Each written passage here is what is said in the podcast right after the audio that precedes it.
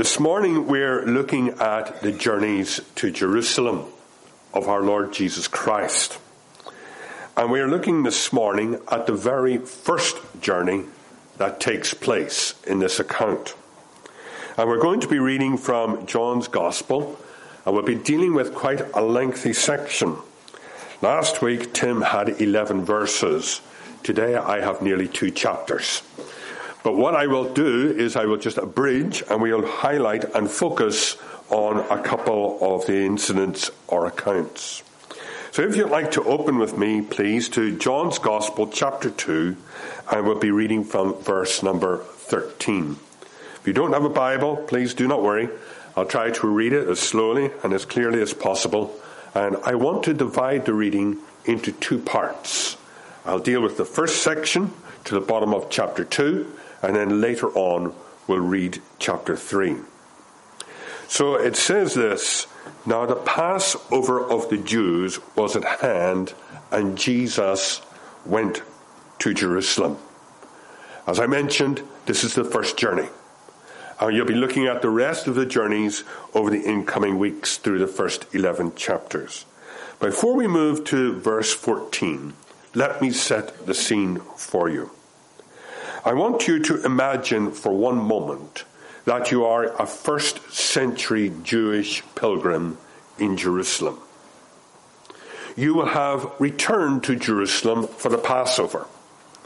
As a matter of fact, you are required to return three times a year for significant feasts, and one of the main ones, if not the main one, was the feast of Passover.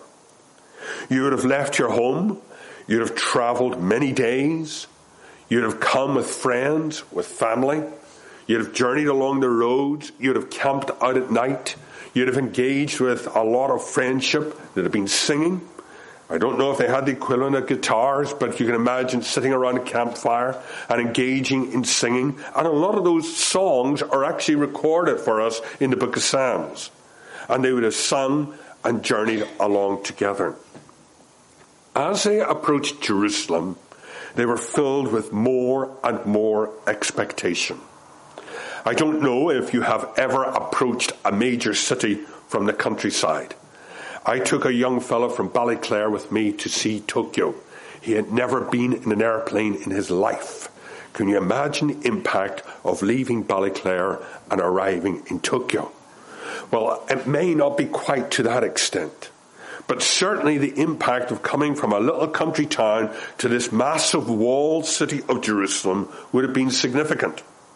And in there, in the center of that city, dominating everything around about it, was one of the early wonders of the world, and that was what was known there as Herod's Temple. By this stage, it was nearly complete. It had taken 46 years to build. It was an elaborate, beautiful building with many, many courtyards. And as a Jew, you would have made your way for the Passover, and one of the requirements would have been that you would pay money, the temple tax, and also that you would bring a sacrifice. As you would come up, you could purchase a sacrifice. You could purchase a turtle dove probably for the equivalent of 15 pence. Or you could even have brought your own little lamb, which you have carried with you the whole way on the journey. Or you may have brought something more significant. And you arrive there at the temple with your sacrifice. And as they go in, they inspect it. I'm sorry, that lamb isn't suitable. What do you mean? Well, well, it's got to be pure that lamb is slightly defiled, it's got a nick in the ear, or it's got a mark in the hoof, you'll have to buy a temple lamb. Or those turtle doves are, are not sufficient, you'll have to purchase a turtle dove. And so you look at the little lamb which you brought, which you have nourished and you brought along, and it's not acceptable. And you go into the courtyard, and in there they're selling all these things for you. Now, don't get me wrong. In the book of Deuteronomy, it is permitted to engage in selling in the temple grounds. But not to the extent that's happening here. By no means. You go into what is known as the court of the Gentiles. Now, the Bible talks about Jewish people and non Jewish people as Gentiles. So, unless you're a Jew here, we're all Gentiles. And so, therefore, you go into the court of the Gentiles, and the court of the Gentiles is packed full of people selling. You can imagine the smell and the dirt and everything else. And that is absolutely ironic because coming up to the feast of Passover, one of the things that the people would have been having to do would be to cleanse everything. As a matter of fact, they would clean the town and everything else, except when you get to the court of the Gentiles. And you go up and you say, Sorry, um, apparently my turtle dove, which I bought for 15 pence outside, is not suitable. Oh, yes, don't worry, we have them here. Lift one out, that'll be 15 pounds, please. Uh, uh, sorry, it's 15 cents. Uh, yes, but these are special. These are these are temple doves. They're 15 pounds. Uh, can I pay you? Uh, no, I'm sorry, we, we don't accept that money there. That comes from another region. That you see, the head on that coin is not suitable. We can't accept it. In you'll need to change your money. Well, where do I do that? Oh, I'll go over there, and he's a money exchanger. And you go over there with your pence and your coins and you give them to him and he says, ah, yes, well, the exchange rate today. Well, if you've ever been to the airport, you know what they do the exchange rates. Only double it, triple it, quadruple it. And so what we have here is a whole scenario of corruption and of people being abused and of all sorts of things going on around about which are totally and absolutely inappropriate. At the head of all of this is a man who's known as the chief priest, Annas. And he is appointed by the Romans. The Romans actually kept the garments of the chief priest in custody in Jerusalem, and they decided who would wear them. It's all politics. And he's lifting money through his sons and all his agencies, and he's gathering all of this money together to pay taxes to the Romans, but also an awful lot of it is coming to himself. That's the scene. That's the scene. And into that scene, we read verse 14.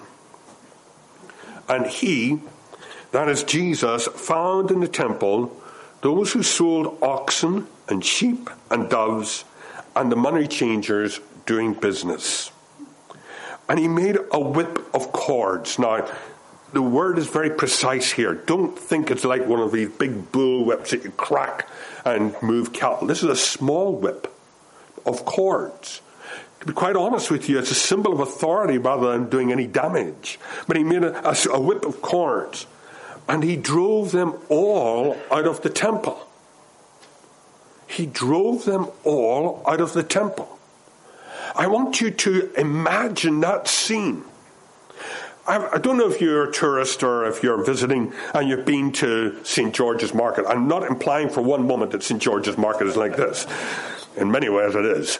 But St. George, imagine you go to St. George's Market and you stand in the middle of St. George's Market and you lift up this little whip and you say, I'm going to clear this place.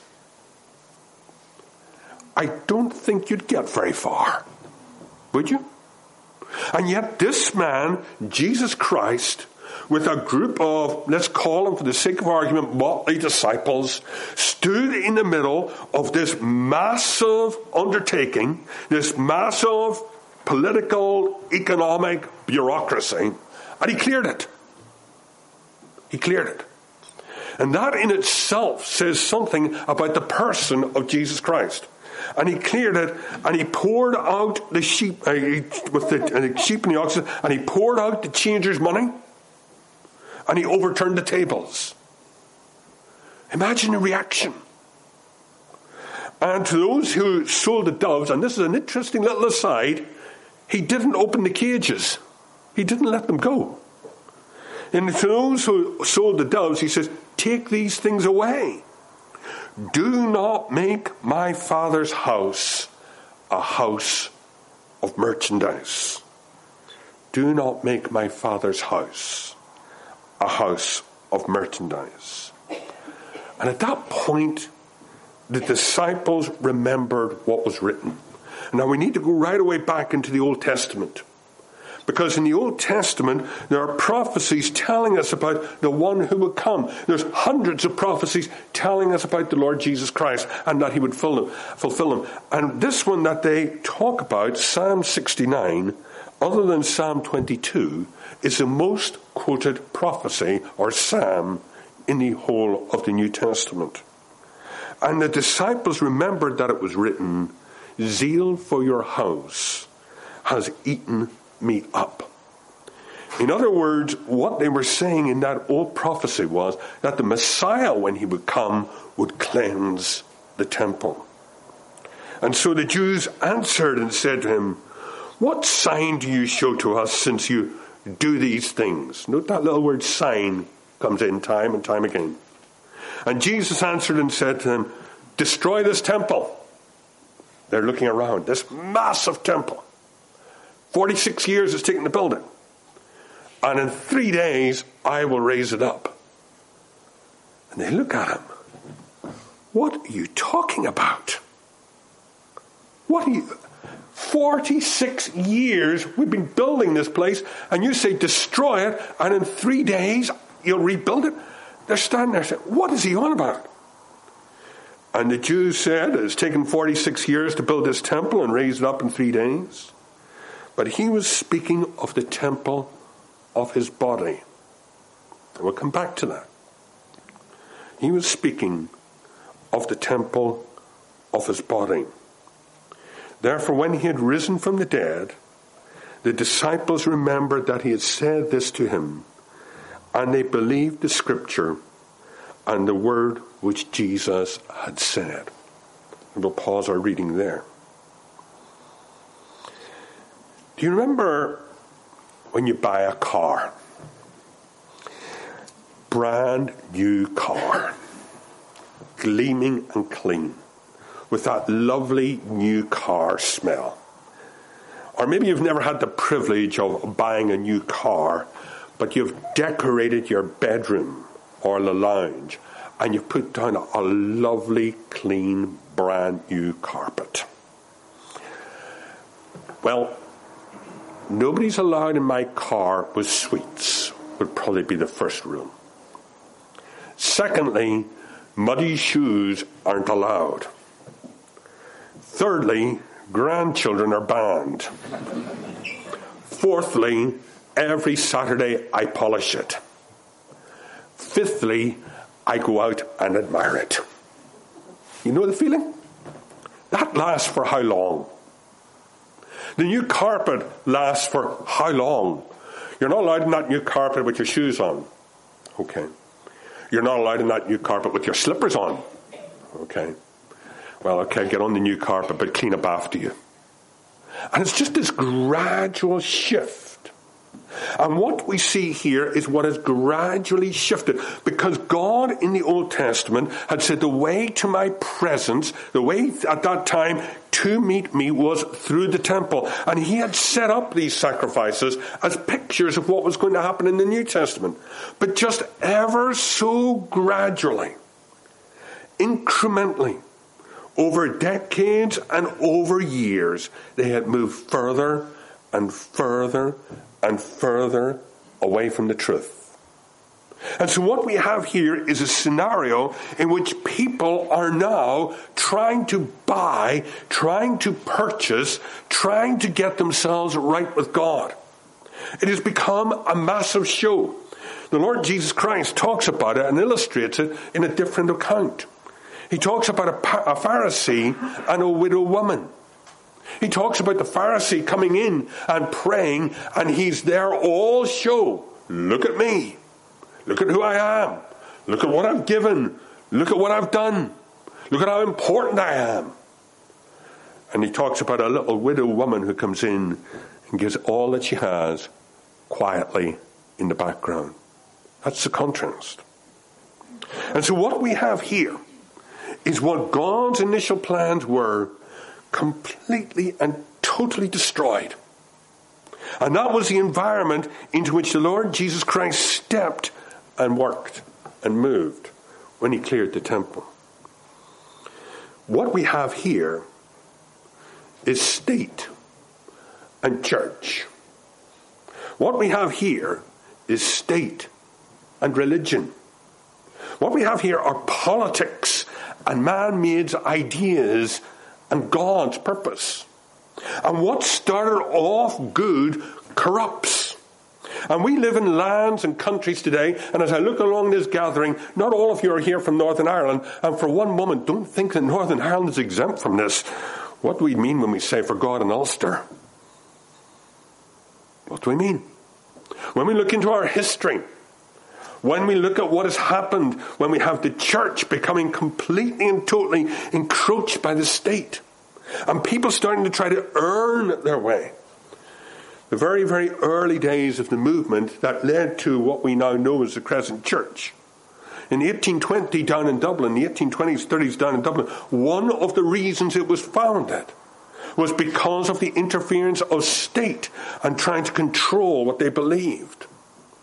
And whenever you move to other countries across the globe, whether they're in the Far East or in Africa or wherever it is, you see state trying to control people.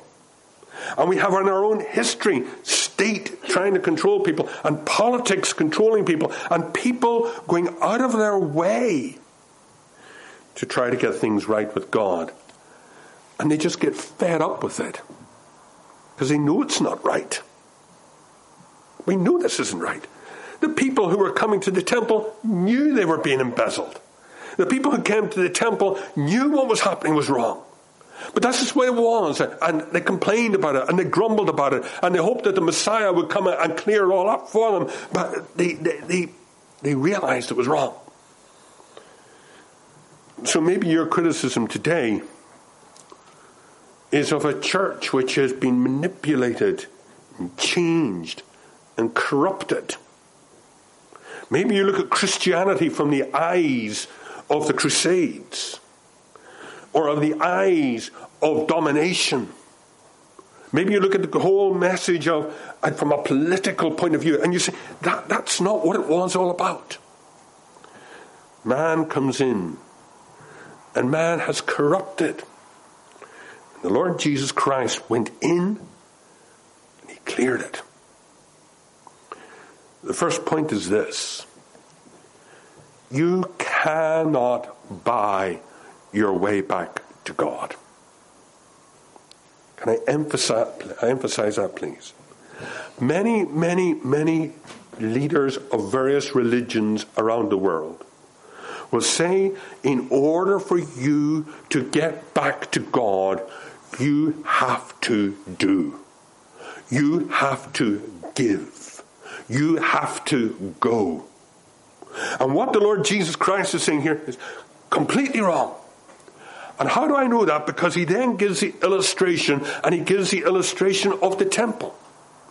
And he says, This temple, I'll destroy it in 40, uh, I'll destroy it. And they're looking and they're thinking, What's he talking about? But he's not talking about the temple, he's talking about his body. He's talking about a future event one which is going to happen in a matter of years, where he is going to hang on a cross, and it is through him and access via him into God's presence. And so we have this scenario. And the disciples saying, whenever he died, and whenever he rose again, they remembered his words. So let's pick up the reading again in verse 23. Now he was in Jerusalem at the Passover. And during the feast, many believed in his name when they saw the signs which he did. Now, John doesn't specifically tell us here what the signs and the miracles are that he did. He is very, very selective in what he talks about. He says, many things that Jesus did which books could not record. He actually says that. And so he's very selective, but in this case he doesn't tell us, but he says many signs. And if you look at the rest of the Bible, you know what sort of signs they were. The blind could see, the lame could walk, the hungry were fed, the dead were raised, and many, many signs that he did. But Jesus did not commit himself to them because he knew all men. Some people believed him because of the signs, but they were believing because they thought maybe we could get something out of this. We see that whenever he fed 5,000, they tried to make him king. But he had no need that anyone should testify of man, for he knew what was in man. Then we come to this famous story. I'm sure if you were to ask people who, in Northern Ireland, who know very, very little about the Bible, to quote a couple of verses, there are two verses in this little passage that they could probably turn to. One is, You must be born again. You've heard of the phrase born again Christian. And the second verse is, For God so loved the world. And if you were to drive around Northern Ireland, certainly when I was growing up, everywhere you went, you saw these signs up. You must be born again. For God so loved the world. So let's see what it means. Now remember the first part of the journey cleansing the temple. You can't buy your way, you can't earn your way, you can't engineer your way, no matter how corrupt it is. You, you can't do it. And here we have the contrast. And there was a man of the Pharisees named Nicodemus, a ruler of the Jews. A man of the Pharisees named Nicodemus. His name means victory over the people. Victory over the people. Interesting in the context of what we've just read. And so he was a Jew. He was very, very proud of his birth. He was born as a Jew. He was a Pharisee. And as a Pharisee, he really believed that salvation was by works. They had all sorts of rules. For example, one of the rules was that a woman was not allowed to look in a mirror on the Sabbath. Not that looking in the mirror was wrong, but if she saw a grey hair, she might pull it out, and that would be work, so don't look in the mirror. Crazy rules. Rules that people had to abide by. But they thought that that was the way to get to God. Your birth and rules. He was a member of the Sanhedrin. We read that later on. In other words, he was a member of the ruling council. He was a politician. And we also read later on that he was a scribe. In other words, he was a professional student and, and, a professor of the law. In other words, if he lived here in Northern Ireland today, he'd probably have a job up there in Queen's University. He was a man of really great importance, a Jew. And it says this man came to Jesus by night and said to him, Rabbi. He said to him, Rabbi, teacher. It's a strange way to introduce yourself whenever you're Nicodemus.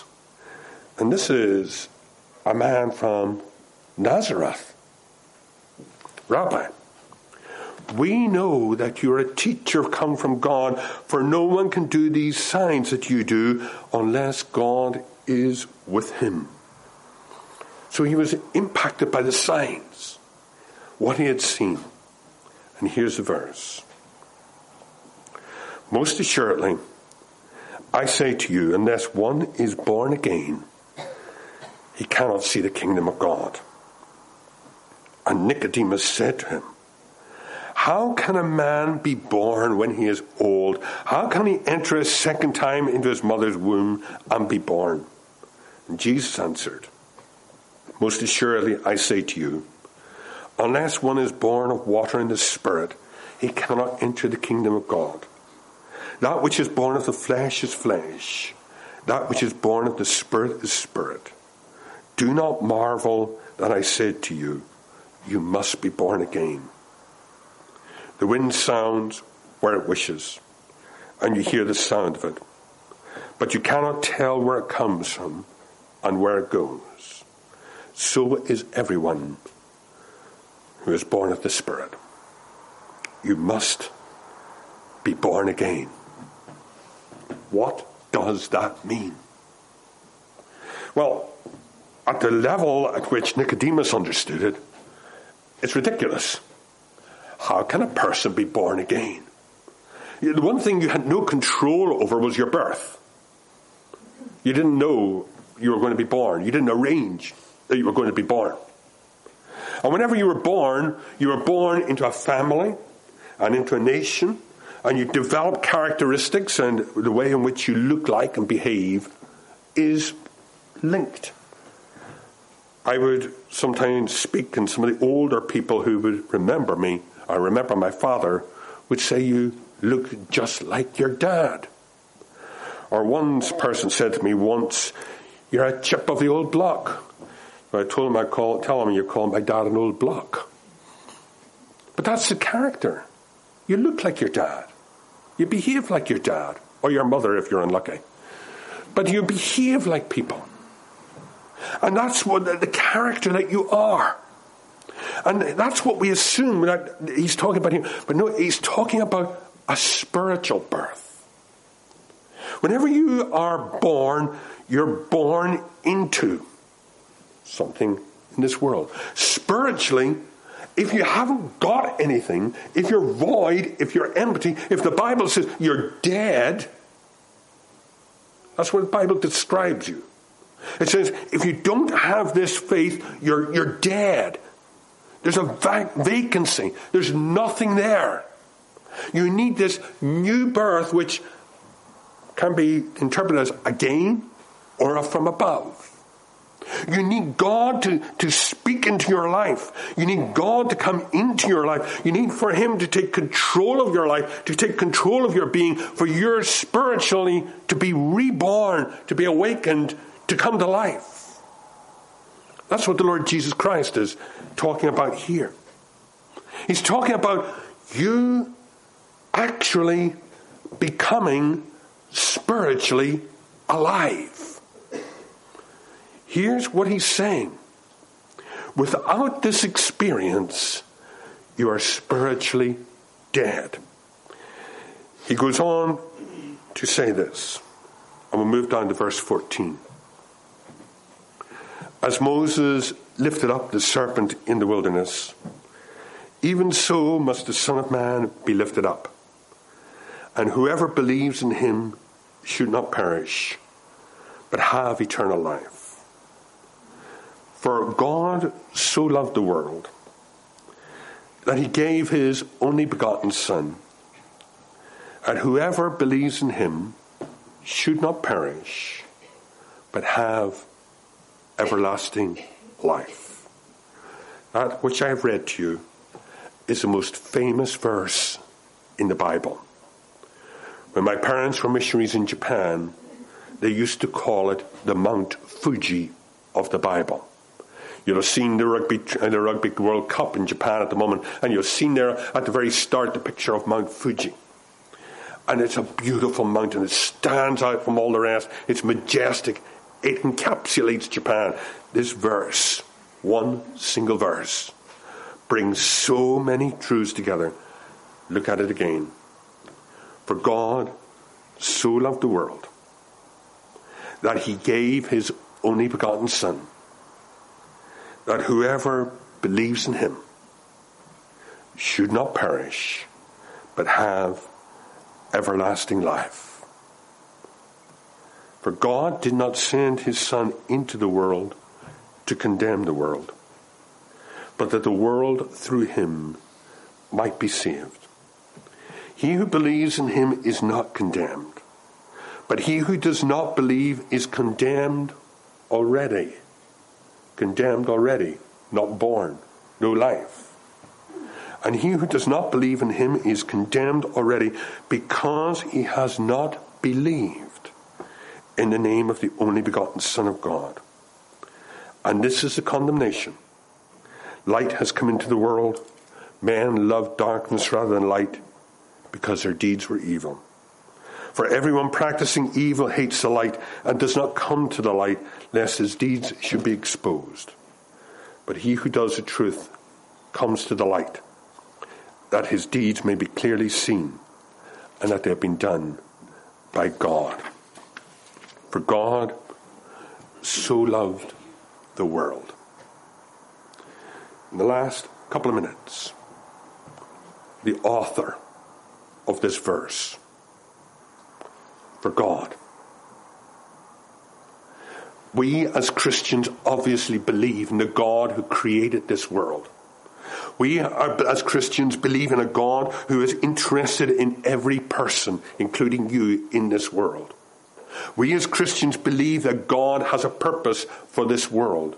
We believe that as, as, Christians that God will and is wanting to redeem the people from this world. God is wanting to make his own special people. We as Christians believe that, that God loved the world. God loved the world. You may be from China. You may be from parts of Africa, parts of Europe. You may even be from England. We don't talk about you, especially in rugby terms. I'm only joking. You may be from England.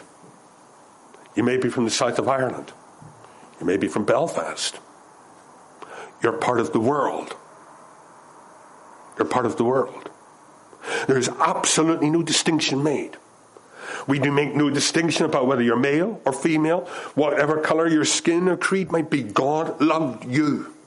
God loves you.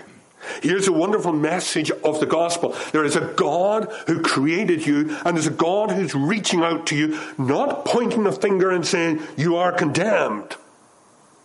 He's pointing out and he's saying, I love you. But if you do not believe, you are condemned. Let's not say that the Christian message is one of oppression. This is saying to you, look, there's a God who loves you and a God who wants you to live. And sometimes we think about this as something future. Now, when we all die, we, we go to heaven. Yes, that's very, very true. There's nothing that I want to dilute from that fact at all. But the reality is that God wants you to live life right now, everlasting life, life in its totality, right here, while you're alive on planet Earth. This is life, that you might have life to the full. God loves you, and God wants you to have life. But He's saying, in order for that to happen, he gave his only begotten Son, the Lord Jesus Christ, came into this world to die on a cross to satisfy the demands of a holy God so that you could have this life. And this is imperative in its tense. This is not giving you an option. This is saying, not saying maybe. This is not saying possibly. This is not saying this is one of the many routes. This is the route. I make absolutely no apology for saying to you from this platform this morning, there is only one way back to God. There is no other way. There is no other practice. There is no other God. There is only one way. And it's imperative, and it comes from the words of the Lord Jesus Christ believe. Believe. Believe. And he uses the word the gift of God. Contrast that to the temple. Contrast that to the first 15 minutes we talked about. Buying your way, political oppression, man's pride, man's claim of goodness, man doing everything he could, man usurping the authority of God, everything that was corrupt. He says, No, no, no, that, set that all aside. This is a gift. There's nothing nicer than a gift. Nothing more pleasant to receive. But you've got to take it. You've got to reach out and accept it. The Lord Jesus used an illustration just before this verse to clarify the whole thing. He talked about an incident in Numbers chapter 21 When the people of Israel had rebelled against God, they started complaining about the manna and they started to rebel and were speaking in anger and sinning against God. And in Numbers 21, you can read the story. And there was a, snakes came into the camp, poisonous snakes. And they, they were biting people uh, and people were dying. And God said there, there's a solution to this problem. And he told Moses to take a brazen serpent and to raise it up in the center of the camp. And he said, if you look, you live. It wasn't just a, a cursory glance, well, that's a serpent. You looked at that serpent, you believed that that look could heal you, and you were healed of the snake bite. It required you to look and to believe. It didn't require you to go through payment. It didn't require you to go through all sorts of things. You looked and you believed. God says, My son, the Lord Jesus Christ, will be raised in the cross. And you look and you believe. And you have eternal life. Life everlasting. Meaningful life right now that lasts for all eternity. But There's another part to the verse we can't neglect. Should not perish. There were people in that camp, that Israelite camp, refused to look. There were people who refused to look for various reasons. They died of their snake bite. But those who looked lived. I'm not preaching a hellfire sermon. But I'll tell you this. Your decision determines where you spend eternity. Not tomorrow, not a couple of hours, not a couple of days. Eternity. And don't even ask me to try to define eternity. God says, look and live. I was speaking one night in Apsley Hall round the corner. I used an illustration which I've used many, many, many times. And you'll have heard me using it and make no apology for it. If you're a visitor in Northern Ireland we will have taken you to see Carrick-a-Rede Rope Bridge. We always do. I have never crossed Carrick-a-Rede Rope Bridge in my life. I have no intention of falling 80 feet into the sea. But for some reason, tourists seem to think that it's good fun, so we take them. In order to get to that little island, you've got to cross that rope bridge. You've got to walk across it. You've got to go down a flight of stairs and you've got to step out onto this rope bridge 80 feet above the tide and walk out to that island. Now, beside it, there's a massive big plaque that tells you everything you need to know about that rope bridge. You can read it, you can understand it, you actually will believe it, because if you don't believe it, you won't go on the rope bridge. You believe it. You can even sing about the rope bridge. I'm sure somebody's written a song about Calgary rope bridge. But unless you step onto that bridge, move onto that bridge, you don't get to the island unless you commit yourself to that bridge. And I spoke like that in, in Apsley Hall too many years ago to remember. And as I was speaking, I looked into the hall, and my Uncle Ken was sitting there. And He was dying of terminal cancer. And I looked straight at Uncle Ken and I said to him, You've got to step out onto the bridge. He wasn't a Christian. His wife took him home that night. They took him into his house helped him in.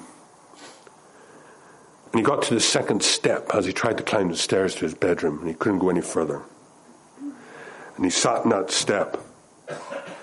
And he's told me a couple of days later, just before he died, David, as I sat on that step, I stepped onto the bridge. I knew what he meant. He knew what he meant. In that moment in time, he placed all of his trust in the Savior, the Lord Jesus Christ. Today, he has eternal life. The story, the message that I have brought you this morning is so solemn. So solemn. It is so important. Please do not think of Christianity in terms of the first half of the story, a corrupt system out to make money. This is not what it's about. Jesus Christ came to destroy that. He said, I'm coming and I'm giving you a gift. A gift. All you have to do is believe. You probably have more questions than answers right now. You probably are trying to think, what is this all about? Well, we, have talked about Christianity Explored. It commences on Wednesday night. Over the next six weeks, we will be unpacking this whole truth more. Robin, Robin's here at the front. Robin, you wouldn't mind standing up? I hope you're not embarrassed, Robin, but, but Robin, Robin has cards. And Robin, is Phil here as well? No, Phil's downstairs looking after the children. But if you want to talk and find out more, speak, please speak to Robin. He'll tell you about Wednesday night. There'll be no pressure on you. Nothing. Come along and hear more. This is an opportunity for you to hear more clearly what the Bible is saying. And more importantly, how it impacts into your life. Your life. Don't worry about the people around about you. It's you. This moment in time, it's you and God. That's all that's here. You and God. And God so loved the world, so loved you, that he gave his only begotten Son, Jesus Christ. That whoever believes in him will not perish, but have everlasting life. Life for the present and life to the full and life for all eternity. It's not the first half of the story. We're not here for your money. We're not here for to try to politically influence you. We're not trying to get into your culture and destroy it. We're here with a promise and a truth that is universal. Let's close in prayer. Our gracious God and Father, we pause in silence. We pause to thank you for the gift of your Son, the Lord Jesus Christ.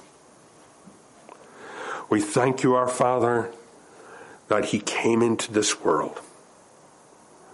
That He came into this world to deal with the problems that we have created among ourselves the problems which were evident there in that scene, in that temple grounds. That he came into the world to deal with the problems in our heart. Our Father, we thank you that you gave your Son so that we could live. And Father, we're reminded as Moses lifted up the serpent in the wilderness, even so must the Son of Man be lifted up. And the command was to look and live. Father, we pray this morning that if there's some here who have not had that personal experience of coming in simple faith and stepping out onto the bridge, that Father, they may come to that point, even now, of placing their trust in your Son, the Saviour. Prayer, Father, as we leave, that we may do so in a thoughtful way, that our Father, we may consider what has been said and as Christians, our Father, that we may leave this morning eternally grateful for what you have done. For God so loved the world. And so, our Father, we thank you for this time we've had in our, your presence, and we pray now as we leave that you part each of us with your blessing through Jesus Christ our Lord. Amen.